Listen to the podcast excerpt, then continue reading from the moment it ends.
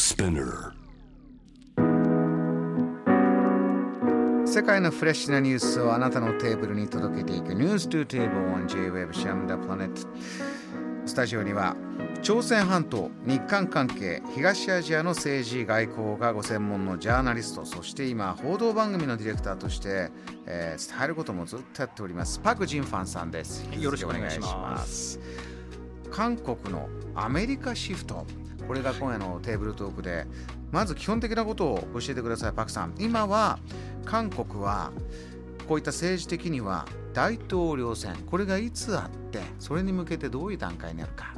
そうですね、まあ、今、ムンさん、今、現職のムン・ジェイン大統領はまあ残り任期1年切ってます。で、来年3月に大統領選がありますので、事実上、大統領選にも入ってるんですね、政治的には。うん、その中で、今、ムンさんは普通に言われるレイムダックといって、まあ、あんまりこう政権として力がないという状況ではあります。もう1期だけですからね、そうですね、過去1期だけなので、うん、その中での米韓首脳会談だったので、実はそんなにこう期待する人はいなかったと思います。新しい何かを決めるということはないだろうと、はい、そういった中で、今回、支持率、ムン大統領、会談の後にアップした。これは何をどういう評価だったんですか？そうですね、まあ、大幅にアップしたとは言えないけれども、やっぱりその支持率というのは、各社がこう支持率を調査すると思うんですけれども、その傾向を見るのが一番大事だと思うんですよね。で大体3、4%上がっています。でその支持するといった理由の一つがやっぱり米韓首脳会談の成果という挙げてる人が多いのでやっぱり米韓首脳会談の成果というのが国内的にはある程度評価を受けてるというのが言えるかなと思います。パクさん伺いたいんですが米韓首脳会談がありました、えー、少し振り返るとアメリカと韓国で話していたのはとにかく北朝鮮のことをどうするか、はい、もう日韓はもう置いといてというかですねとにかく朝鮮半島の南北問題、はい、ここだったんですが5月に行われた米韓首脳会談はそれぞれの思惑どんなものだったのか教えてもらえますか？まあ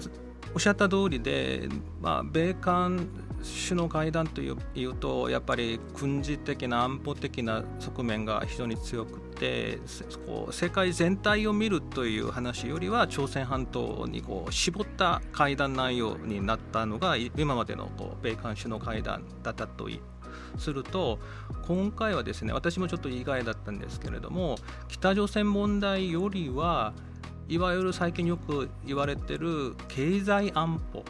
経済安保。そうですね。というのはまあ10年15年前と違って今中国が先端技術で急成長して、はい、それが未来的には各国がこう経済的に一番大事なポイントになるところで、まあ、その意味で米中が今覇権争いをしてるんですけれどもその意味で今回の米韓首脳会談というのは北朝鮮よりは経済最先端技術分野の同盟関係を絞った会談になったというのはこれまでの米韓首脳会談との違いかなと思います。お互いにとって今大切なのはこの、うん経済の部分で、まあ、安保安全を保障していこう、はい、それは見ているのは中国が大きく伸びてきている。例えば具体的にはどういう、まあ、分野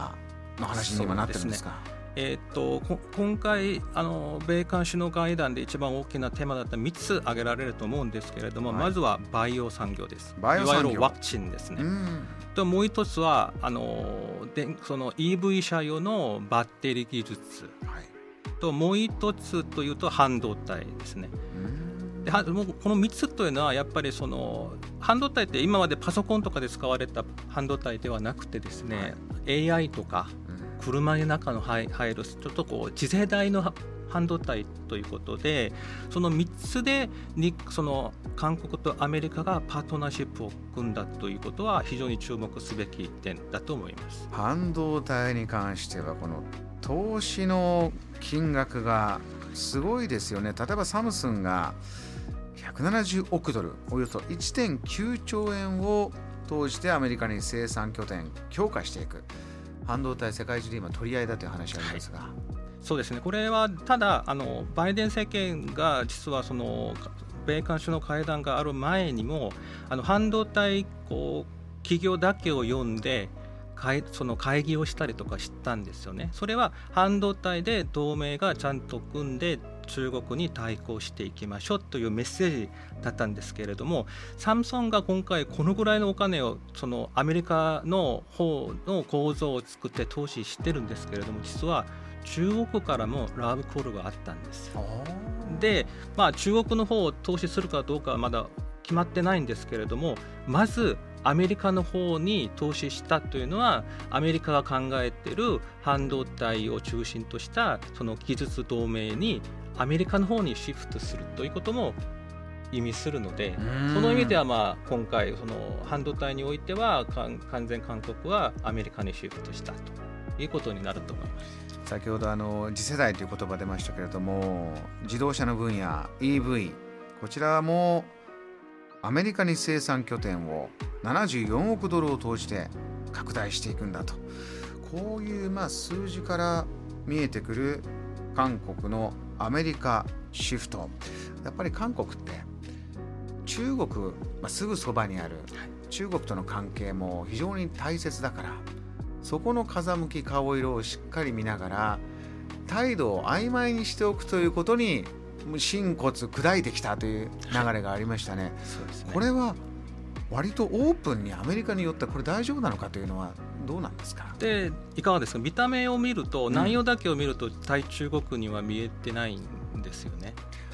対中国には見えない、うん、韓国自分たちの、えー、国益をどうやって上げていこうか、はい、というシンプルな動きにそうですね。だから今、うん、その米韓首脳会談が終わった後に中国が反応したのは、え意外と台湾の方の安全保障で実は台湾という言葉を入ってないんですけれども、はい、そっちでちょっと今反応するだけでこっちのあの投資とかはについてはあんまり対しては反応してないんですけれども反応したら逆におかしいだろうという。で、ね、も、うん、あのいろんなそのアメリカのそのシンクタンクとかの報告書を見るとやっぱりこれからはその先端技術の技術同盟だと言ってるのでやっぱり韓国から見ると半導体と、まあ、バッテリーの世界シェアも非常に高いし技術も高いし今回アメリカでフォードと GM とも一緒に構造を作るという契約もしてるのでその意味でどんどんどんどんその韓国とアメリカのその技術同盟というのが進んでる。で見るだけでは企業との同盟になんかこう見えてしまうというのもあるのででもこうアメリカ側のこのこれからの政策やビジョンを見るとやっぱり韓国は技術同盟ということでアメリカの方にきちんと入るという意味になるんですよね。でも中国側から見るとあんまり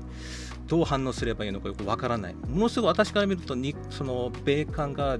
まあ、戦略的に言葉を選んでしかもそのパートナーシップの内容も選んだものすごく戦略的な会談だったのかなと思います。JAM The Planet